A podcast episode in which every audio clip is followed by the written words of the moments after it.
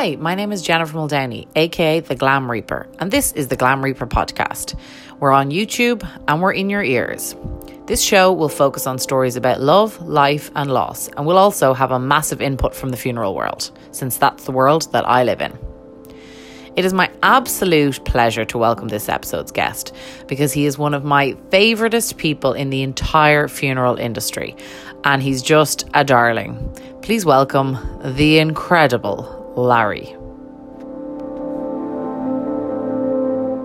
I don't want to sound like this is an almost paid for podcast by Larry because I agree with you. Again, I do agree with that. yeah, I agree that um, a certain amount of regulation is absolutely imperative for the safety of the public. Yeah. But I also agree that there are so too many barriers to entry. Like one of the things I've discussed with a funeral home recently is, for example, I would absolutely love to go and get myself certified as a funeral director that I could help sign off things, or especially during COVID, that I could have helped provide assistance.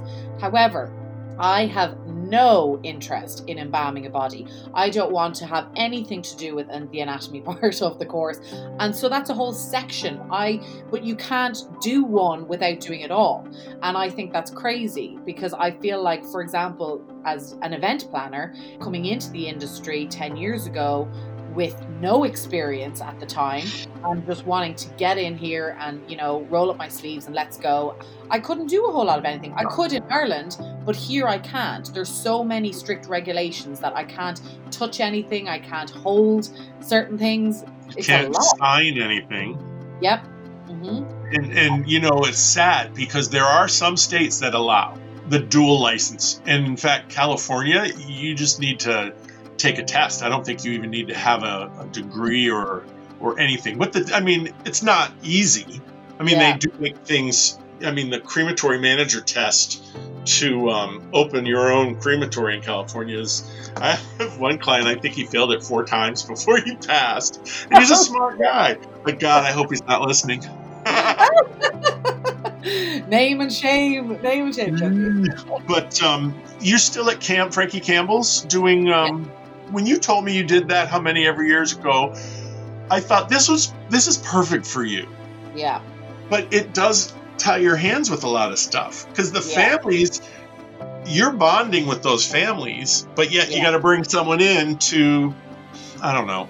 Yeah. I, politics. It's all politics. Absolutely, it's all politics. Yeah, and it's it is. There's I mean, we could again do a whole other podcast on just the politics that are in the funeral community. And even for me as somebody who who's over in the United States the states are not united. That is one thing I know for sure.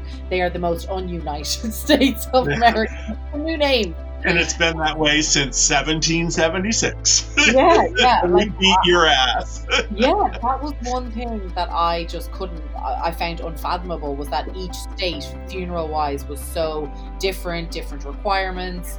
That even during COVID, didn't they have to release some sort of a like the state had to allow funeral directors from other states they'd come to New York. Yep. Wasn't that a thing? Yep crazy. Yeah, and they had to. I mean, there was no reciprocity for licensure.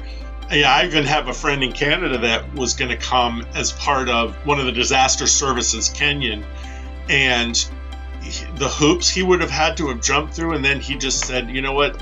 They've got enough people. I'm not even going to do it." Yeah. And he's been to Haiti. He's been to. Um, he worked the UPS flight that went down in Bagram he's done plane crashes in like the Arctic Circle. Like, oh yeah. You, I'd oh, love oh yeah, that. I can give you this info for sure. Yeah, and you had an and, ER person as well, actually. An right? ER person? Yeah, his wife is an ER nurse. Oh, okay. So, uh, amazing. Did I already tell you about him? yeah, you told me about her, I think. Okay. Yeah. Yeah. Um, you know, he would be good too, and um, he he has a really good perspective and he is a funeral director. So a lot of times we'll not clash because we're like brothers. So you know how that goes. He will have to stop and think, and then he's like, ah. And I just think that's kind of cool that, you know, we have to be able to listen no matter what. All of this stuff that we're talking about, it's just this. Yes, it's, absolutely. You might not agree with somebody. I mean, one of my fa- I'm such an argumentative person, but one of the things I've learned in the last 10 years is just, you know, if you feel like it's getting too frictional, I agree. Let's just agree to disagree because I feel yep. like we're not gonna, and that's okay. That's okay. Just move Nothing along. wrong with it at all. Yeah. Yep. And, and, you know, I always say, as long as you listen to what I have to say and consider it, yeah, and you don't have to agree after that. Yeah, that's okay. Yeah, I mean, because- I've got weird ideas that people think I'm crazy, and you know what? That's fine. You don't have to agree with me. It's true. Larry, you so you consult with crematoriums and funeral directors on how to increase their cremation business or how to Well, it's it's everything everything from I want to start a crematory I have a funeral home. I want to start a crematory. I have a cemetery. I want to start a crematory. Okay. I don't want a crematory, but my cremation rate is 70%. I need you to help me with chain of custody so that I, my liability is reduced. I, I do this thing with the Cremation Association of North America. I'm a member benefit. You get a half an hour free with me, which, you know, it ends up being more than that. But to develop an iron. No, I definitely don't believe that. But to develop an ironclad standard operating procedure, including ID protocols and uh, chain of custody, because the minute someone accuses you of cremating the wrong person, and this is whether or not you have your own unit, you cannot prove whose ashes, whose cremated remains are in that container. There's no DNA left. There's no way to do it. So the only way is your policies, your procedures, the fact that you implemented them, the fact that you enforced them, and the fact that you save the documentation and adapt when you need to adapt. That's right. probative in court, but that is so unheard of in our space. From the sixth generation funeral home. All I mean, I had a client who said, "Oh, Larry, we don't need to ID. We know everybody who's in our care. We we're a small town." And I just went, "Are you kidding me right now?" Well, we put a sticky note on all the cremation bodies. I'm, I'm not making this up. I, I, I believe it. I just don't think our listeners will. With all due respect, this firm hired me to fix all that. And yeah they are um, a smooth running ship right now. Well, and here's the thing in their defense, this was how it was done. We've yes, got to, absolutely. we have to remember it's a bit like we were saying earlier, it's a bit like the internet. When the internet first started, I mean, it was www. I mean, it was called the, the World Wide Web. Like, it has evolved so much. Now we've got to protect there's legislation. I mean, I don't know how many terms and conditions I click sign. Yeah, mm-hmm, mm-hmm, done, done. Yeah, done. and we don't read any of it. Don't read any of them. So, absolutely, like every other industry, it's evolved. A sticky note and knowing you had Joe and John and Mary and Jim Bob and whatever in the back of your truck it's from County Cork. but you know, I listen. I get it. As coming from a small island, I get it. I mean, I know I'm a dub and from the city, but like I know in rural Ireland, absolutely, they 100% knew because their turnover was probably maybe one body a week, or yeah. you know. So. Yeah. So that's one of the biggest things, and I really enjoy doing that because I get to problem solve and I get to enlightened. And a lot of times I've changed my opinion of what I think should happen based on the culture of the funeral home or the cemetery. I do a lot of air quality permitting, testifying, if you will, um, zoning. One of the hardest things is to convince community that the crematory is not going to cause mercury poisoning and the emissions are not human remains and, and all this other stuff. So I do stuff like that.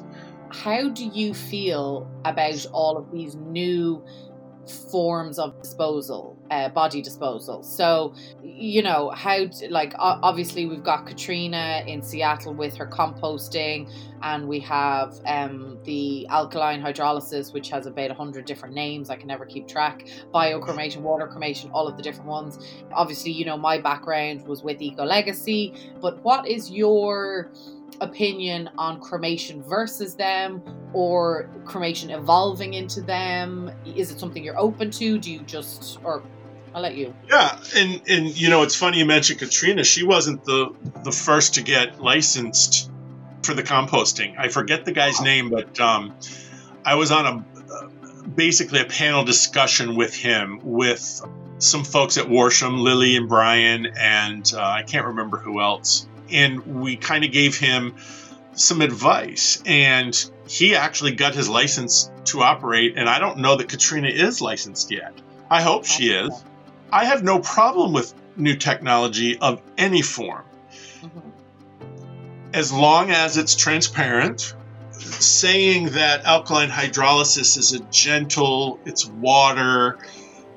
Come on, guys. There's chemicals involved. You've got to disclose that because A, it's ethically the right thing to do, and B, one if you say it's just a gentle heated water bath and they find out that you've put lye and shook them up, you're going to get sued and you're going to lose. But I have no problem with the technologies. Eco Legacy I thought was brilliant. The issue bringing that here wasn't necessarily the method of disposition, but the fact that you had multiple bodies in one unit. So that would have been a hurdle, even though they're separate and there's no way you can mix them. The politics, right? It says in our bylaws that, you know. So I absolutely embrace anything new.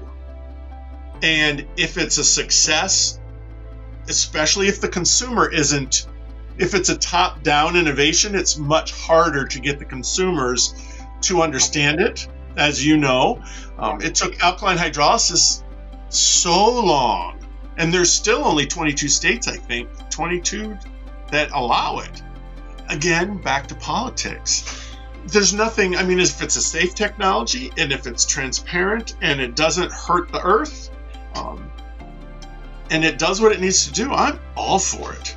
I actually am starting a cremation equipment company that I don't want to really talk about this too much, but okay. it's not going to be powered by fossil fuels. So there'll be no hydrocarbons cremating the body. And there will be flame. It's it's a combustion situation, but not burning hydrocarbons. And can be sustainable sources of power that would create a negative carbon footprint. So that within the next six months to a year may be a reality in the US. And, you know, I'm all for better ways to do things. So right. that was a really long answer to your question, and I apologize, but I really did want to explain where I'm coming from because, you know, at first I thought you can't call that cremation, but yeah, you can. Mm. You, and, and when you said, is that what it's going to evolve into? I absolutely know that the technology, as it increases in efficiency, 20 years from now, God only knows how we're going to be disposing of bodies. Yeah, yeah. And it does, you know, a bit like burial, we're running out of burial space. The population, you know, we're we've got to go somewhere and so the more environmentally friendly way we can do that i guess the better and just for joe public when a body is cremated because one of the things that I found fascinating was that, like, so New York doesn't have a crematorium within Manhattan. Um. It's illegal.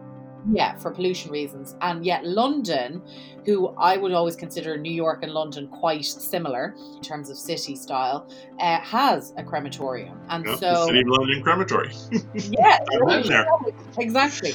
And so the idea that Joe Public out there could be breathing in the dead but that's not what? true.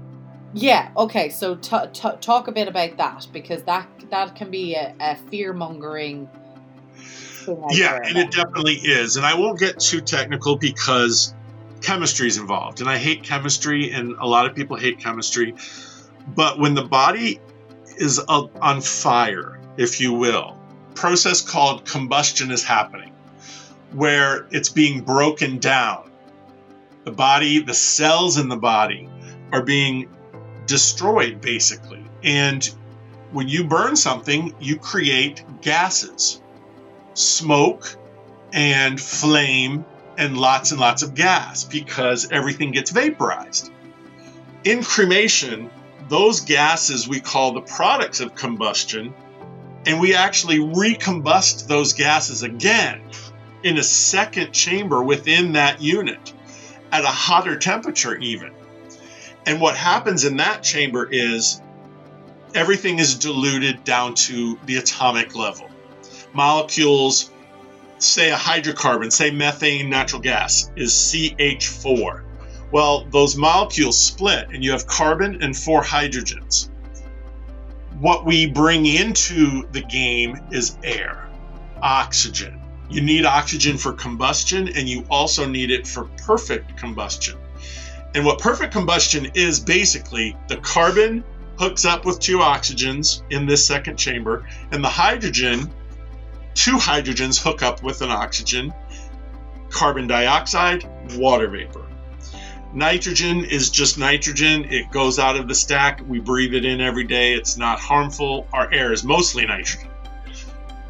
So when stuff comes out of the stack and you can see it and it's black, smoke, Mhm. all that is is carbon. It's not the dead. It used to be, but it's been transformed into nothing but an element off of the periodic chart of, of elements. Right.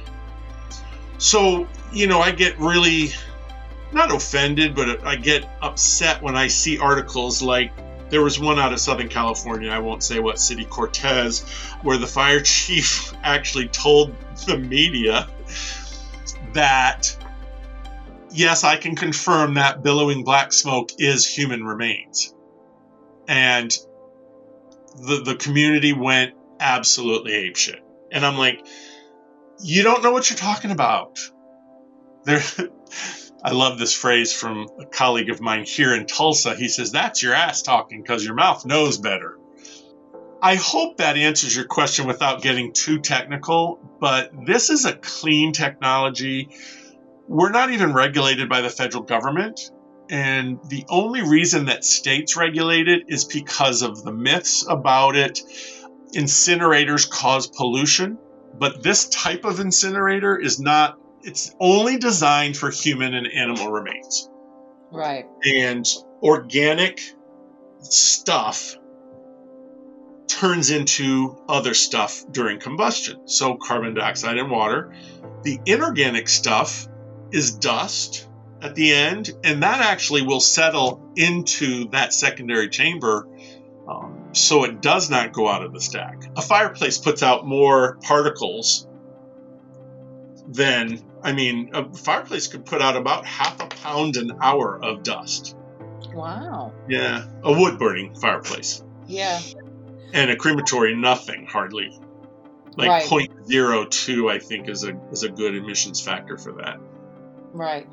And then the remains that are left after the body has been disintegrated completely, you're left with what looks like sort of dust and bone fragment. And some people I've noticed are quite shocked sometimes when they have the larger bone particles. And then I know from our own cremation jewelry line, and I know even from we did a podcast with Parting Stone with Justin, and we were talking about sort of the different colors that it when you reintroduce heat to remains, whether it's a solidified remain as in his rocks or my glass jewellery, that it adds its own colours, which I find beautiful and fascinating and just shows Yeah, how unique they are.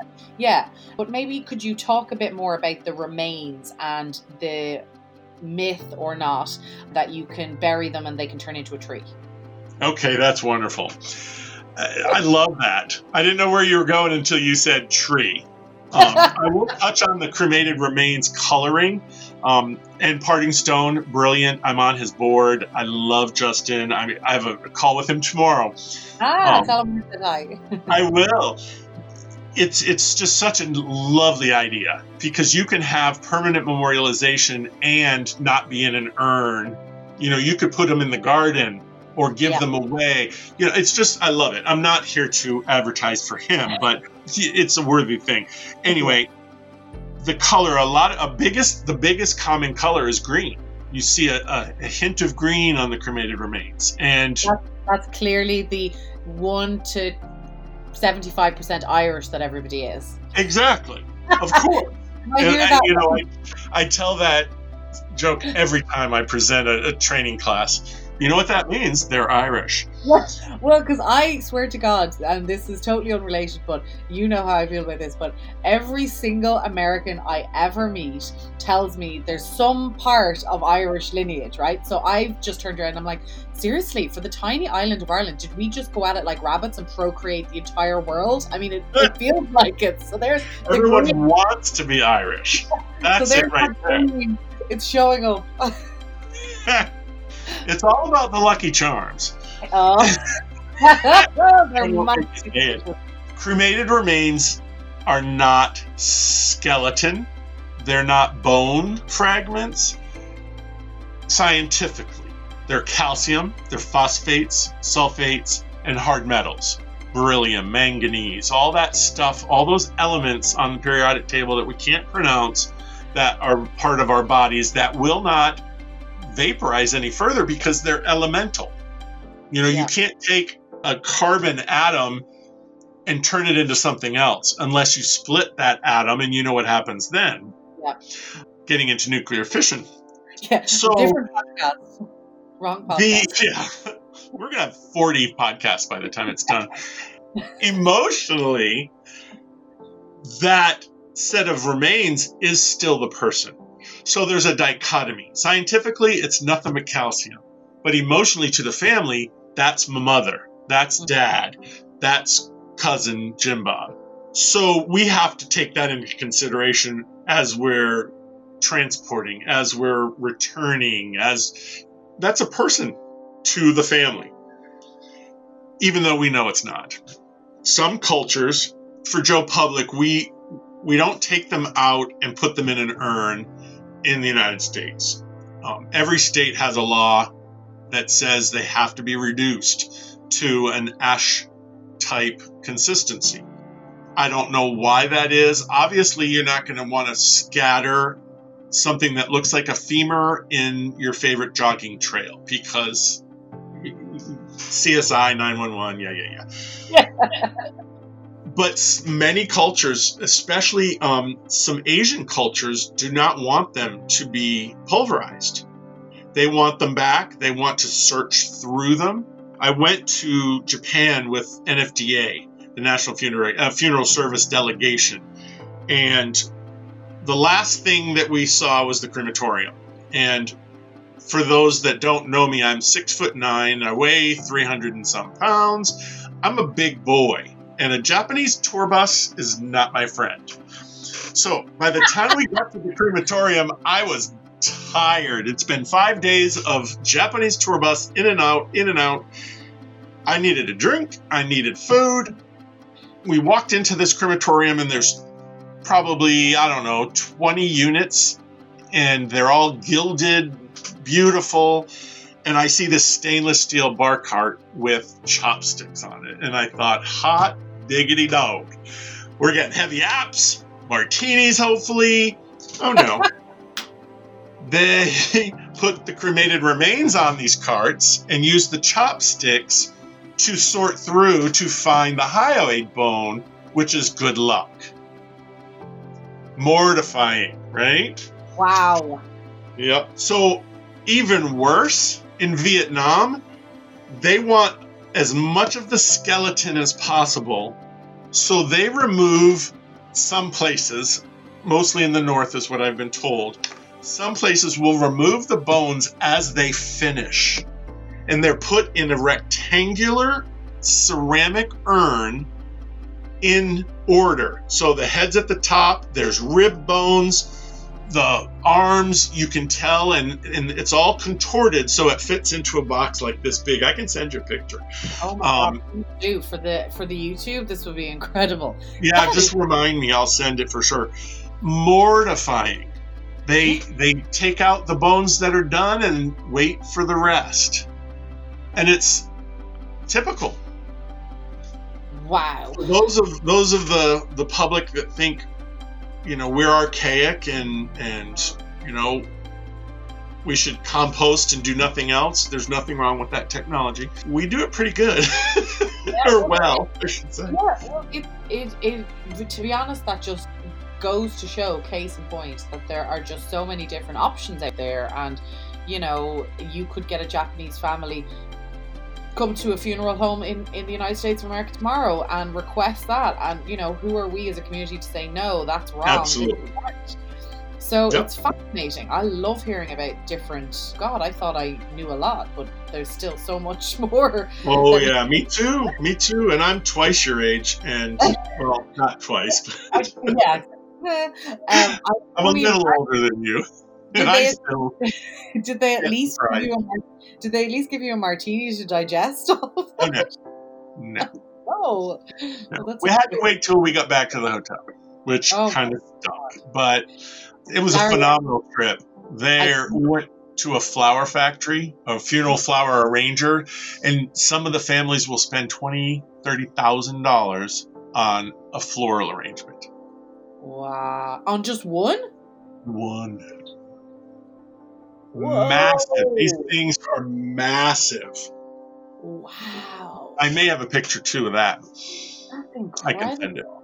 Yeah, it's just it blows me away, and you know it goes. You know we can talk about that value proposition. You know the implied value. You know a lot of it is, well, Blanche down the street had it, so you know my mom's gonna have it. You know, keeping Absolutely. up with the Joneses. Oh, and I'm where I'm at right now is absolutely all of that. yeah. Oh yeah. It, yeah, I want what he had. I want what she has. Yeah, it's incredible. But I also, the one thing that does fascinate me about living in New York City now and working in the funeral community is the variety. Uh, it's such yeah. a melting pot. It's such a melting pot. I mean, I'm a celebrant as well, and I've been, uh, I have officiated services for Japanese, for Chinese, where I've had to learn their customs. What would they like me to do? I'll never forget there was one service and they handed me a bell and some Chinese money and a pot. And I was like, I don't know what exactly I'm supposed to do with this. I, I, I they didn't tell me what to do. So, you know, I could have gotten on Google and looked it up and, you know, but to me, the way I operate is have a conversation with the family. So I, you know, I went up to them and I said, what exactly would you like me to do? And here was the shocking and beautiful thing about it was they weren't sure themselves. They just knew it was a part of what they needed to have, that it represented funerals in there, and they didn't know. So I said, okay, well, then let's figure this out together. How would you like? What would your ideal scenario be? And I put forward suggestions, and they put forward suggestions, and, you know, then I donged a bell at, you know, and it was very interesting. You know, that you sounds some- awesome. Yeah. I love the celebrant movement. I too am a certified celebrant, and the whole premise of just like you said, that family meeting is what Glenda, one of the founders yeah. of the Celebrant movement, says. All you're doing is listening and yeah. asking questions and molding your service to incorporate what they want, which I would even say what they need. Yeah, absolutely. And I love that story. Yeah, it's just, and it really is, it's just about being there for them. And, but to me that's what funeral directors should be doing as well you know is is that's what everybody in that industry should be doing is just there to service the family and find out dig a little bit deeper find out what they want and, and go from there you know yep yeah. Um, just before, because I, I know we're wrapping it up, and I want to keep you on forever, poor Larry.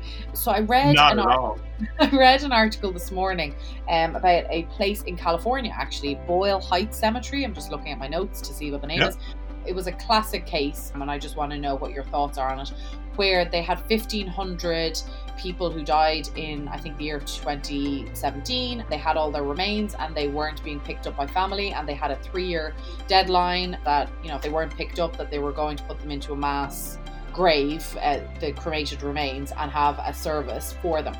What is I know my thoughts on it as a memorial planner, but what are your thoughts on a having a deadline like three years, you know, from a funeral and a business perspective, and b maybe what are your thoughts on families and them leaving remains there and the ethical question of that and maybe what your thought would be to well this is a great question because it's something especially for joe public because they would never think about this being an issue. I do not have a funeral home so i do not have abandoned cremated remains i never and still don't fully understand the bitch about storing them you know what it's it's a cabinet. It's a fireproof cabinet. If you got to get two cabinets, get two cabinets. If the law says you can scatter them after a year as long as you've sent out three registered letters, you know what? That's not what we do. We do what we do for the families, and if they're not ready to get them, even if they'll never be ready to get them, you can't scatter them because they will never have that option again. Mm-hmm. Burying them fine. I don't understand why they can't sit, you know, sitting in a vault versus sitting in a fireproof cabinet in your funeral home. It's our obligation to look after those remains. So, do I have a bit of a different perspective about it? Probably. When I train or instruct or teach, I always recommend, even if the law says you can scatter, never scatter because that's when the family's going to come back and say, We're ready now. Or I was in prison for 20 years. I need to get my mother. And you're going to get sued. Even if the law stands on your side, the juries are going to, I don't want to say convict, but they're going to find for the grieving person over the, especially if you're a corporate place. I've done expert witness stuff for SCI. I mean, it's like a new cash cow um, funeral service because that emotional part of it turns into an ethical thing. And ethics aren't the law, but they're becoming more effective of the law. So, again, another long, long answer to a question. Um, I just think if it were me, I would keep them. And Paul Lemasters calls it the the cabinet of misfit cremated remains you know, like the island of misfit toys. It sounds like something from Harry Potter. yeah, it's actually from uh, Rudolph the Red-Nosed Reindeer, the movie. Oh, okay. I love to With watch the heat miser and the oh, I tangential guy I am. But does it really hurt that you have a cabinet of cremated remains there waiting in case? I know everyone says, "Oh, it's the liability, the liability." Come on Mm. It is I interesting. Think less if you have more control over it. Yeah, well, absolutely. Uh, I do think it is interesting, and and just on that, I actually, as we've already made clear, I'm not a, a registered funeral director, and so there's certain things, limitations that I I can and can't do. And I've I, as a memorial planner, have travelled to different states with remains of that I'm I'm holding a celebration of life. So I've been asked, yeah. and it's a very rewarding experience, but a very daunting one because you are holding on to somebody's lifeline. You know, their absolute loved one is. So I treat it as if it was my own. But equally, I, I was fascinated with the, the chain of events that, you know, the family had to bestow upon me that I am legally allowed to take these remains from a funeral home and transport them. And so that, you know, again, we're, I guess we're down to politics and, you know, and it does definitely make sense because you could have anybody coming in to pick up remains then and, and what happens there. So it is interesting about, I guess we're nearly back to people being afraid to speak up or to do something different because they might get their hand slapped by the law, by somebody else or whatever. But in this particular cemetery, I thought 1500 was quite a lot of remains. So when you think about that, I mean, and if that's just for one year, that is an awful lot of remains to keep housing year on year. It's shocking to me and sad to me that the families, yeah. you know, that's nearly the, I guess there's a human side of this as well, that, that, that they don't, they didn't pick up their loved one. And that could be for multiple reasons, as you just said. Right. just incapacitated in that moment, that it's, you know, um, who knows? We really don't know, you know, and this is back to the conversation we had earlier where it's until you know both sides, there's always three sides to a story, you know, one, two, yep. and then the actual truth. But it is, yeah, I, I probably would agree with you on that, that I would, as a funeral home, try and hold on to them for as long as I could. And yeah, burying them, but I mean, just scattering them in a mass grave. Yeah. yeah I definitely say no scattering. If you can recover them and you, you don't want to, you don't want to keep them in the building, to me, that's a, a happy medium, if you will. As long as you can recover them for, you know, and you may have 1,500 and only two of them will end up getting returned in your lifetime, but that's two happy families that paid you, you yeah. know, what they did. So, yeah, absolutely. All right. Well, uh, we'll end on that note. Uh, thank you so much, Larry, for I just, I, it was nothing but fun. I hope, I hope I did okay for your. Uh, did no, that was an hour and a half, which is amazing.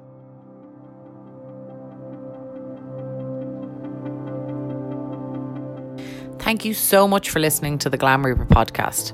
It has been something I've been working on and muddling with for over two years now, so I appreciate your time to listen in. Every episode will have a new guest we hope you will find interesting as they tell their own story. So stay tuned for the next episode or have a look through the Glam Reaper episode collection. Find your nugget of gold as we talk all things life, love, and loss, with a dash from the funeral world. Until next time.